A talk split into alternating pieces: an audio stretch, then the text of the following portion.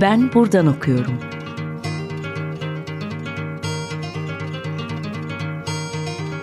Edebiyat ve başka şeyler.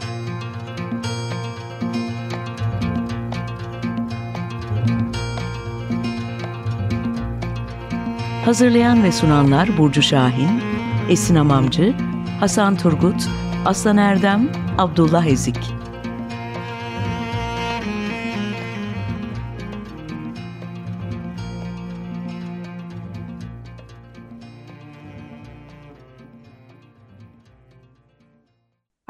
Merhaba. 95.0 Açık Radyo'da Ben Buradan Okuyorum programındasınız. Ben Esin Hamamcı.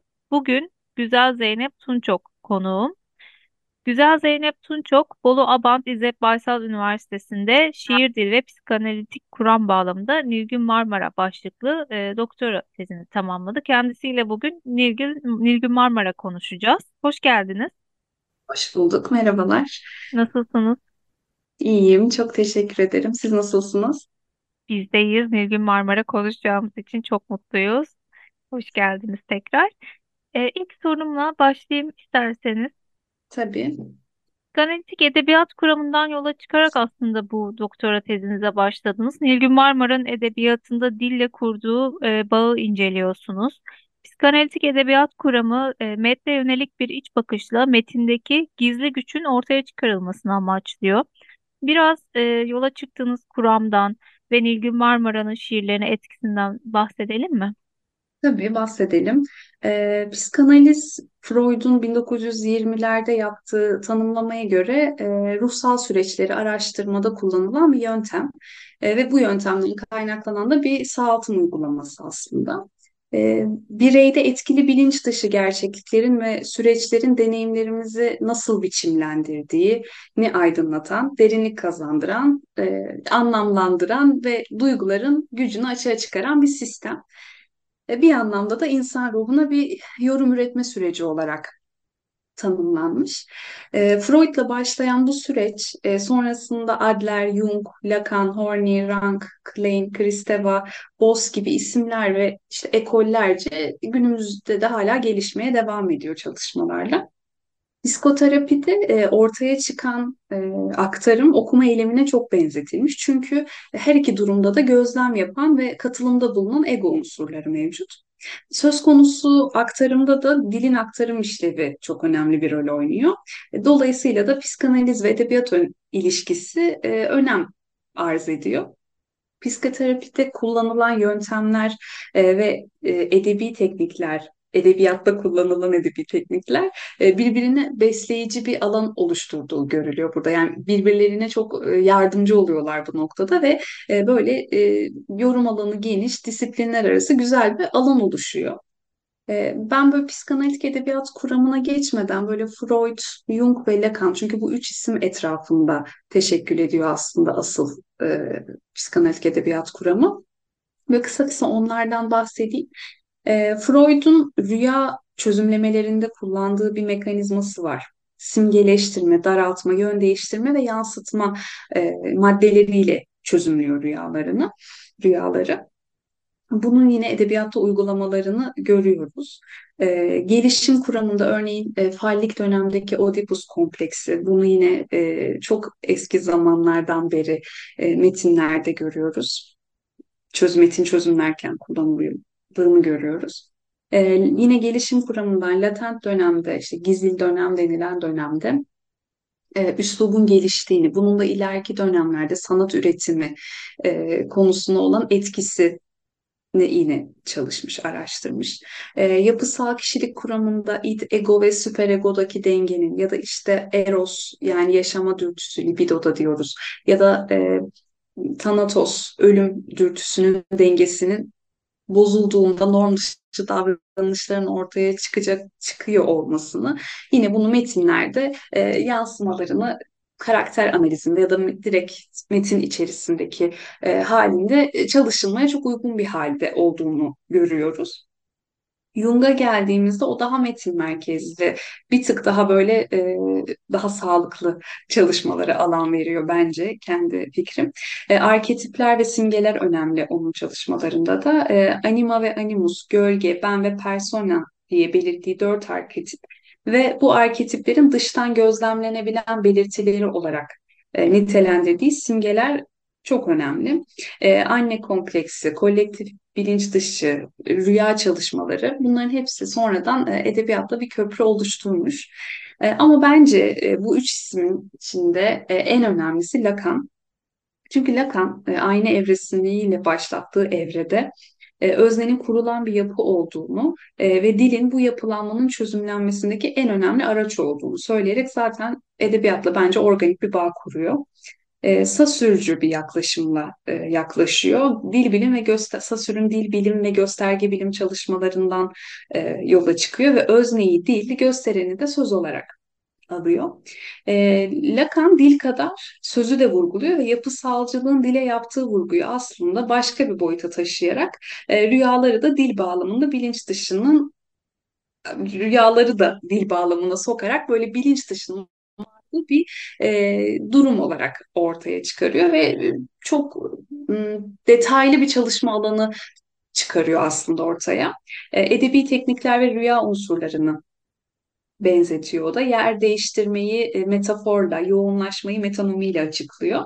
E, psikanalitik edebiyat kuramında da amacı zaten psikanalitik kuramı uygulamak değil, e, kuramla metni karşılıklı verim alabilecek bir etkileşime sokmak aslında. Yani burada e, Süha Oğuz Ertem'in hatta e, bir söylemi vardı, psikanaliz, psikanalizi edebiyata uygulama yanılımı diye. Yani hastayı analiz etmeyle e, edebiyatı nesne olarak almanın çok farklı şeyler olduğunun atlanılmaması gerekiyor. Ben e, tezde de bunu özellikle giriş bölümünde belirtmek istedim. Çünkü bence çok tehlikeli e, bir durum. Yani hani Nilgün Marmara'yı böyle bir psikoterapist gibi asla e, incelemenin haddim ve söz konusu olmadığını belirtmek istedim.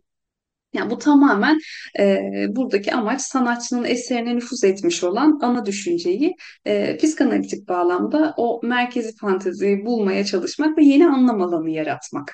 Psikanalitik edebiyat kuramının amacı en e, böyle özet haliyle. E, bu noktada bu edebi türler içerisinde bence şiir önemli bir yere sahip. Yani diğer türlerden bir, bir adım öne çıkıyor bence. E, şairin şiiriyle birlikte içerisine girdiği bu yaratıcı süreçte dışa vuran, bilinç dışı anlam psikanalitik edebiyat kuramındaki o bağ çok kıymetli geliyor bana. E, şiir dili zaten bir şairi diğerinden ayıran çok önemli yani biricik e, bir durum.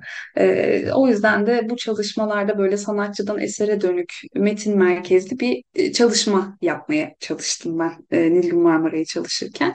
Nilgün Marmara'nın bilinç dışının yansımış hali olan bir şiir diliyle zaten yazımını oluşturduğunu görüyoruz alışla geldik sahneleri kendince tekrar böyle tazelediğini, farklı bir algı ortaya koyduğunu ve e, bir sürü anlam çıktığını görüyoruz. Ama elbette ki bu çıkan bir sürü anlam onun vermeye çalıştığı şey ya da onun bütününü yansıtmıyor. Yani mutlak bir hakikat yok o konuda. E, sadece dediğim gibi e, e böyle onun o katmanlı dünyasını şöyle bir parça aralamak parça bakmaya çalışmak. E, psikanalitik kuramda sözün imgenin vazgeçilmez bütünleyicisi olduğu görüşü hakim. E, Nilgün Marmara'da kurduğu bu bağda özgünlüğü ve işte tırnak içinde marjinalliği e, ni ortaya çıkarıyor ve ortaya koyduğu dünya algısının yaratma eylemine olan katkısını görüyoruz. E, arzu nesnesinin ölüm olduğu bir şiir var karşımızda ve e, dünyada yaşanacak tek gerçek ölüm e, Marmara şiirinde sürekli tekrarlanan bir aktarım olarak bunu görüyoruz. E, bunu böyle çeşitli çeşitli başlıklarla e, tekrarlıyor ama arzu nesnesi hep ölüm yani etkisi bu diyebilirim bu şekilde. Tek gerçek ölüm demişken biraz da e, Nilgün Marmara'nın sıkça bahsettiği konuları açalım. Delilik ve kendilik, rüyalar, kaygı, ev kavramı, e, ölüm algısı ve itidal hali, yurtsuzluk ve dil kavramları üzerinden bir varoluş algısı ortaya koyduğunu söylüyorsunuz aslında tezinizde. Ve bu sonuca varırken hı hı. bahsettiğiniz e, kuram doğrultusunda hangi metinleri incelediniz? Ben öncelikle Kırmızı Kahverengi Defterle başladım. Gülseli İnal'ın hazırlamış olduğu e, Nilgün Marmara'nın annesinden aldığı notlarla hazırlamış olduğu kırmızı kahverengi defter e, bulunması da oldukça zordu. Çok uzun süre arayıp buldum. E, böyle hacimsiz, ince bir günlük formatındaydı. E, fakat sonrasında Everest yayınlarından çıkan defterlerin o hacmini gördüğümde, orada bütün objektifliğiyle tamamen şeffaf bir şekilde Nilgün Marmara'nın kağıtlarına olduğu gibi yayınlandığını gördüğümde aslında doğru olanın olduğunu gördüm. Yani defterler Nilgün Marmara'nın Nilgün Marmara'yı tanımak için ana kaynağın defterler olduğunu gördüm. E, çünkü defterler hem e, günlük hem mektuplaşmalar hem fikirleri hem e, araştırmaları, çalışmaları, taslakları, denemeleri her şeyi barındıran işi. Sadece günlük demek istemiyorum. Yani günlük demek yetersiz kalıyor defterlerine. Defterler diyelim. E, onun devamını metinler, kağıtlar ve e, bitirme tezi olan Sylvia Plath'in şairliğinin intiharı bağlamında analizi çalışması. Bütün bunların ışığında daktiloya çekilmiş şiirleri inceledim. Yani yoksa e, bu kadar derin bir çalışma yapmak mümkün değil Nilgün Marmara'yı tanımadan. Yani psikanalitik bir okuma yapmak. Metin merkezli çalışsak da e, yine de bu onun düşünce dünyasına ihtiyaç e, duydum ve e, bu anlamda en önemli kaynak da defterler oldu benim için. Peki ikinci bölümde biraz e, defterleri biraz daha açacağız. Yani metinleri de biraz daha açacağız. Dilerseniz burada bir ara verelim. Tamam. Bu arada hangi şarkıyı çalmamızı istersiniz? E, Nilgün Marmara'nın da çok sevdiği bir şarkı olan Yeni Türkü'den Gurbete Kaçacağım. Herkese merhaba. 95.0 Açık Radyo'da Ben Buradan Okuyorum programındasınız. Ben Esin Hamamcı. Bugünkü konuğum Güzel Zeynep Tunçok'la birlikte Nilgün Marmara konuşmaya devam ediyoruz. Ee, Güzel Zeynep Tunçok do e, doktora tezinde e, şiir dili ve psikanalitik e, kuram bağlamında Nilgün, Nilgün Marmara'nın e, inceledi. E, bugün e, kendisiyle Nilgün Marmara'yı konuşmaya devam ediyoruz. Peki e, isterseniz başlayalım. E, Marmara Tabii, e, buyurun. şi- şiirindeki üst dil ve sapmalar, e, zamansallık, an, anı e, ve dur, dur gibi kavramı, arzu, sessizlik, gerçeklik, e, adrodek, odrodek, pardon, e, arketipsel imgeler, kaygı, ölüm, e, rüya ve seçici eksen e, çerçevesinde çözümlüyorsunuz. E, onun personasında en net gördüğümüz şiir sizce hangisidir ve hangi anlamlarla yorumlamalıyız? Aslında Nilgün Marmara burada e, şiirinde personadan çok benini ortaya koyan bir e, tavır sergilemiş. Yani biz daha çok benini ortaya koymuş. Ama tabii ki de e, personasını gördüğümüz şiirlerde var. E, metinlerde Nilgün Marmara şey der, dünyayı dikey bir tabut olarak algılar ve e, yatay olana ulaşana dek her şeyi ezip geçen bir dans halinde olacağını e, söyler. E, işte dirim içre ölüm dediği o işte dikey tabut, canlı içindeki ölüden bahseder kendini bu şekilde konumlandırır. Yani personası aslında budur. Dirim içre ölüdür, dikey tabuttur yani. Ee, çoğu şiirinde başlık yok. Dünyamsın benim diye başlayan bir şiiri vardır. Dünyamsın benim zorbam, düzenim. Ee, hiç katılmadan sende yaşıyorum. Dirimimsin benim doğarken öldüğüm şeklinde devam eder. Ee, yani hiç katılmadan içinde yaşadığı bu persona e, çoktan öldüğünü iddia ettiği benliğinin bir maskesidir aslında. Benliğinin canlı halidir. Bu noktada da kendini e, yerleşik yabancı olarak konumlandırır. Bu yerleşik yabancı tamlamasını da hatta Metin Altıok'un e, Bir Acıya Kiracı şiirinden e, almıştır. Çiçek dürbünü benzetisi şiirinde. E, yerleşik yabancılığın acısı diye başlar. Öz düşmanları kendilerinin sevgisiz, bilisiz ve acımasız kabukluların zincirlediği kara tamlama. Bir neden yabancıya, bir neden yerleşiye, bir neden yerleşik yabancıya şeklinde böyle e, ilerleyen bir e, şiirdir. Burada da aslında personasını verir yani. Ben bu dünyayla asla uzlaşamıyorum. Ben burada yerleşik bir yabancıyım, çok da kalmayacağım diye belirtir. Peki e, Freud maskelenmiş bilinç dışının oluşturduğu rüyaların bilinç dışının simgesi olduğunu öne sürerek e, şiir çalışmalarına da yön veriyor. Burada baktığımızda e, Marmara'nın defterlerine e, bu yönden okuduğumuzda örneğin e, neler öne çıkıyor? E, rüyalar Nilgün Marmara'da çok önemli bir yere sahip bence. Yani böyle çok ayrı bir işte bir çalışma daha çıkar sadece rüyalarından diye düşünüyorum. E, rüyalardaki rüyalarındaki duygusal içeriğin şiirlerinde gizli rüyanın duygu içeriğini yansıtması olarak varlık alanı bulduğunu görürüz ve şiirlerinde bilinçli ya da bilinçsiz şiir öznesi üzerinden hep yansıtılmış bu.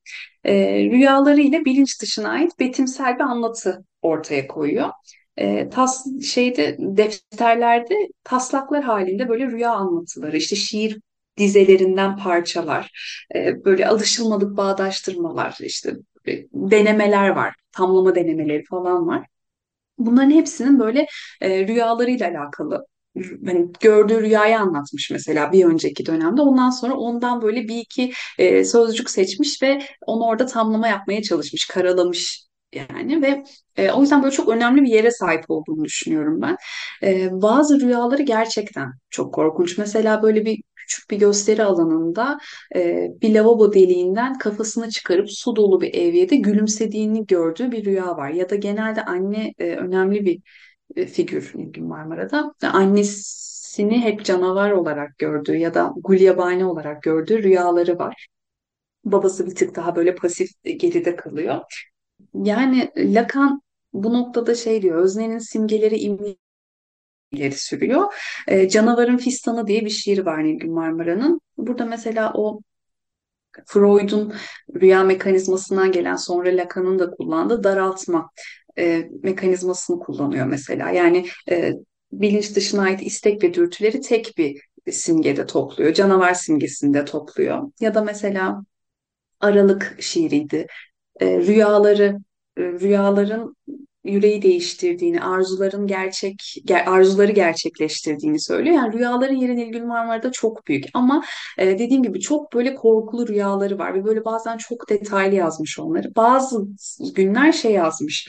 E, rüyaları bence çok korkunç yazamıyorum yani kork çok korkulu e, yazamıyorum şeklinde ifadeleri var. Hatta şöyle bir ifadesi de var. Hiçbir şeyin e, rüyaların dili kadar acımasız olmadığını düşünüyor ve bu konuda yani rüyalarıyla da yaralı bir e, şairimiz Nilgün Marmara gerçekten.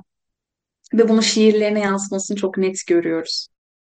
Evet, peki Nilgün Marmara'nın şiir dili e, soyut ve somut gerçeklikleri ve imgelerle harmanlıyor e, diyebiliriz ve böylece karşımıza şairin e, anlamı, e, gerçeği belki de gerçek anlamı doğuyor. Ve bunu yaparken beslendiği, ilgilendiği isim veya eserler nelerdir karşımıza çıkan? Yani ilk etapta hemen Sylvia Plath zaten e, karşımıza Evet. çıkıyor. Yani evet şey e, ben böyle biraz gölgesinde kaldığını düşünüyorum açıkçası. Yani evet tabii ki de e, ruhsal ve edebi dünyasını detaylı bir biçimde çalışmış e, bitirme tezi olduğu için ve çok da etkilenmiş, sevmiş, beğenmiş, takdir etmiş. Ama yani bu kadar da gölgesinde kalmalı mı bilmiyorum. Çünkü mesela bir en az onun kadar ilgilendiği yani etkilendiği başka bir isim var. Bahman mesela. Bahman'dan da bence en az Sylvia Plath kadar ilgilenmiş diye düşünüyorum. E, ama tabii Sylvia Plath'ı çalışması e, bir tık daha onu belki onun anılmasına sebebiyet vermiş. E, Haydar Ergülen'in şöyle bir söylemi var. E, Nilgün kendi e, ölümüne de çalıştı. Sylvia Plath'ın ölümüne çalışırken gibi bir ifade var. Yani baktığımızda evet öyle e, gibi geliyor maalesef üzücü ama e, mesela Sylvia Plath için şey demiş sadece ölümcül sözcükler kullanmayı seçmedeki içtenliğini e, çok savunuyorum ve sonunda şiirlerini andırır biçimde intihar ediyor. Çünkü Sylvia Plath de uzlaşmayı reddediyor dünyayla ve bu Nilgün Marmara'nın da çok zorlandığı, uzlaşmak, dünyayla uzlaşmak çok zor onun içinde. Onun da çok zorlandığı bir şey olduğu için bu anlamda onu doğru bir seçim yaptığını düşünüyor. Giz dökümcü şiir olarak biliyoruz biz Sylvia Plath'ın şiirlerini. Çünkü şiirlerinde itiraf, cinsellik, inançsızlık, erkeğe bağımlılık gibi ifadeler var. Ama mesela Nilgün Marmara'nın şiirinde bunlar yok yani. E, o daha çok e, personadan çok ayrı bir ben, gizli bir e, gizli tuttuğu benini ortaya koyuyor şiirlerde, dilsel simgelerle. E, içselleştirilmiş bir şiddet ve ölüm tekrarıyla oluşturulmuş yani onun şiiri. Yani o yüzden Sylvia Plath Nilgün Marmara'nın düşünce ve e, zenginlik katmış diye söyleyebilirim ama dediğim gibi e, bir diğer isim Bahmun da mesela onun düşünce dünyasında çok etkili bence. E, Malina romanı bilinç akışı tekniğiyle yazılmış en büyük romanlardan biri olan Marina, e, gölgesiyle mücadele halinde olan bir kadının e, karakterinin var olma biçimini anlattığı roman. Mesela Nilgün Marmara'yı çok etkilemiş. Hem defterlerinde notlar almış, şiirinde, Kan Atlası şiirinde ben babamın yuvarladığı çığın altında kaldım epigrafıyla başlar mesela o şiir o şiiri e, şiirinde kullanmış, notlar almış.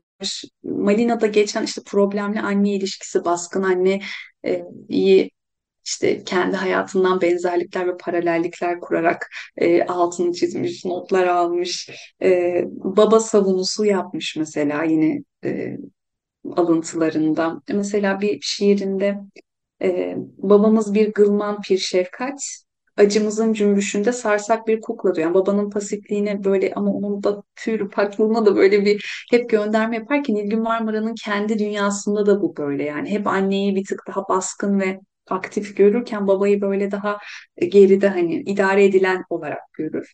Bu anlamda Bahman'ın da e, çok etkileri olduğunu görüyorum. Yani onun oyun, radyo oyunlarının, şiirlerinin ve romanının çok etkisinde kaldığını düşünüyorum. Öykülerinin de aynı şekilde. E, ikinci yeni tabii ki de Nilgün Marmara'nın hayatında çok e, edebi hayatında etkili ki hayatında da etkili çünkü bir arkadaş grubu bir, hepsi ve Nilgün Marmaralıların evinde toplanıyorlar. E, ikinci yenin dilde gerçekleşen başkaldırıları, işte anlam ayrılıkları, sapmalar, devrik cümle kullanımı falan evet bunlar var ama dediğim gibi yani hani tamamen birinden almış gibi bir şey değil bu yani. Onu besleyen şeyler bunlar. İlhan Berk ikinciliğinde de çok ön planda bu noktada. Ee, mesela Vahşet Tiyatrosu'nun kurucusu olan Artaud'dan çok etkilendiğini görüyoruz. Kendi oyunlarını kurarken de e, bunu görüyoruz.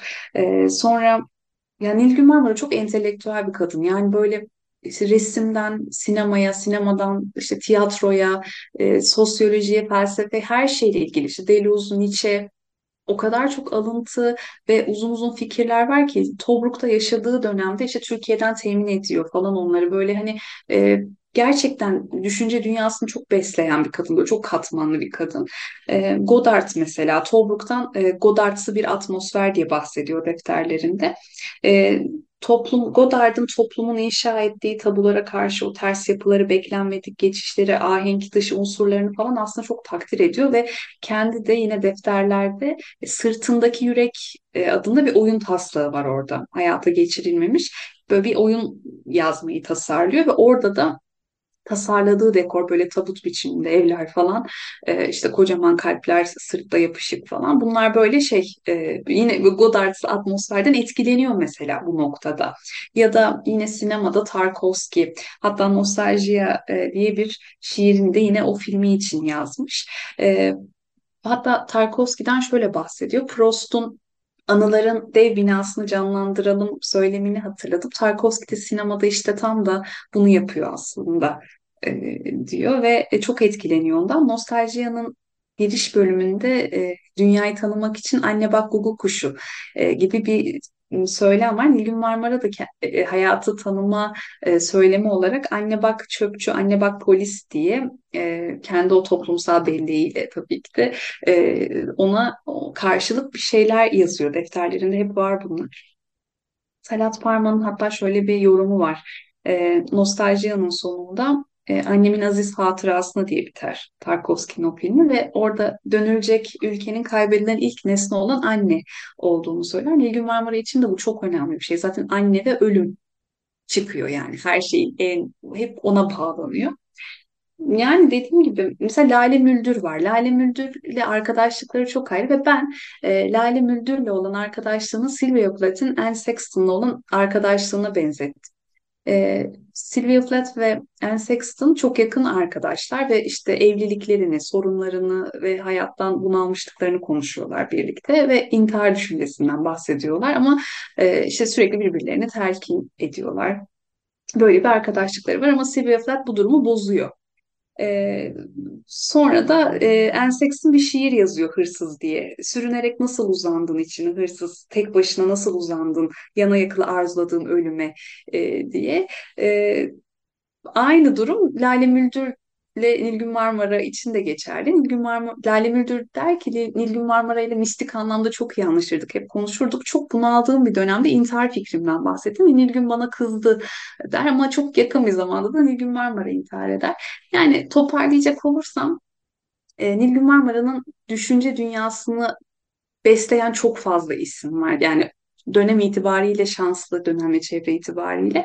E, ama dediğim gibi o biricik ve çok nevi şahsına münhasır bir şairimiz. Teşekkür ediyorum Zeynep Hanım konuğumuz olduğunuz için ve e, bugün Ben teşekkür Marmara'yı ederim. böyle e, konuşmamıza vesile olduğunuz için. Ben teşekkür ederim. Çok keyifliydi benim için de. Bizim için de çok keyifliydi. Bugün ben buradan okuyorum programında Doktor Zey- e, Güzel Zeynep Tunçok'la birlikteydik. E, şiir dili psikanalitik Kur'an bağlamında Nilgün Marmara başlıklı e, doktora tezini konuştuk. Sonraki bölümlerde görüşmek üzere. Hoşçakalın.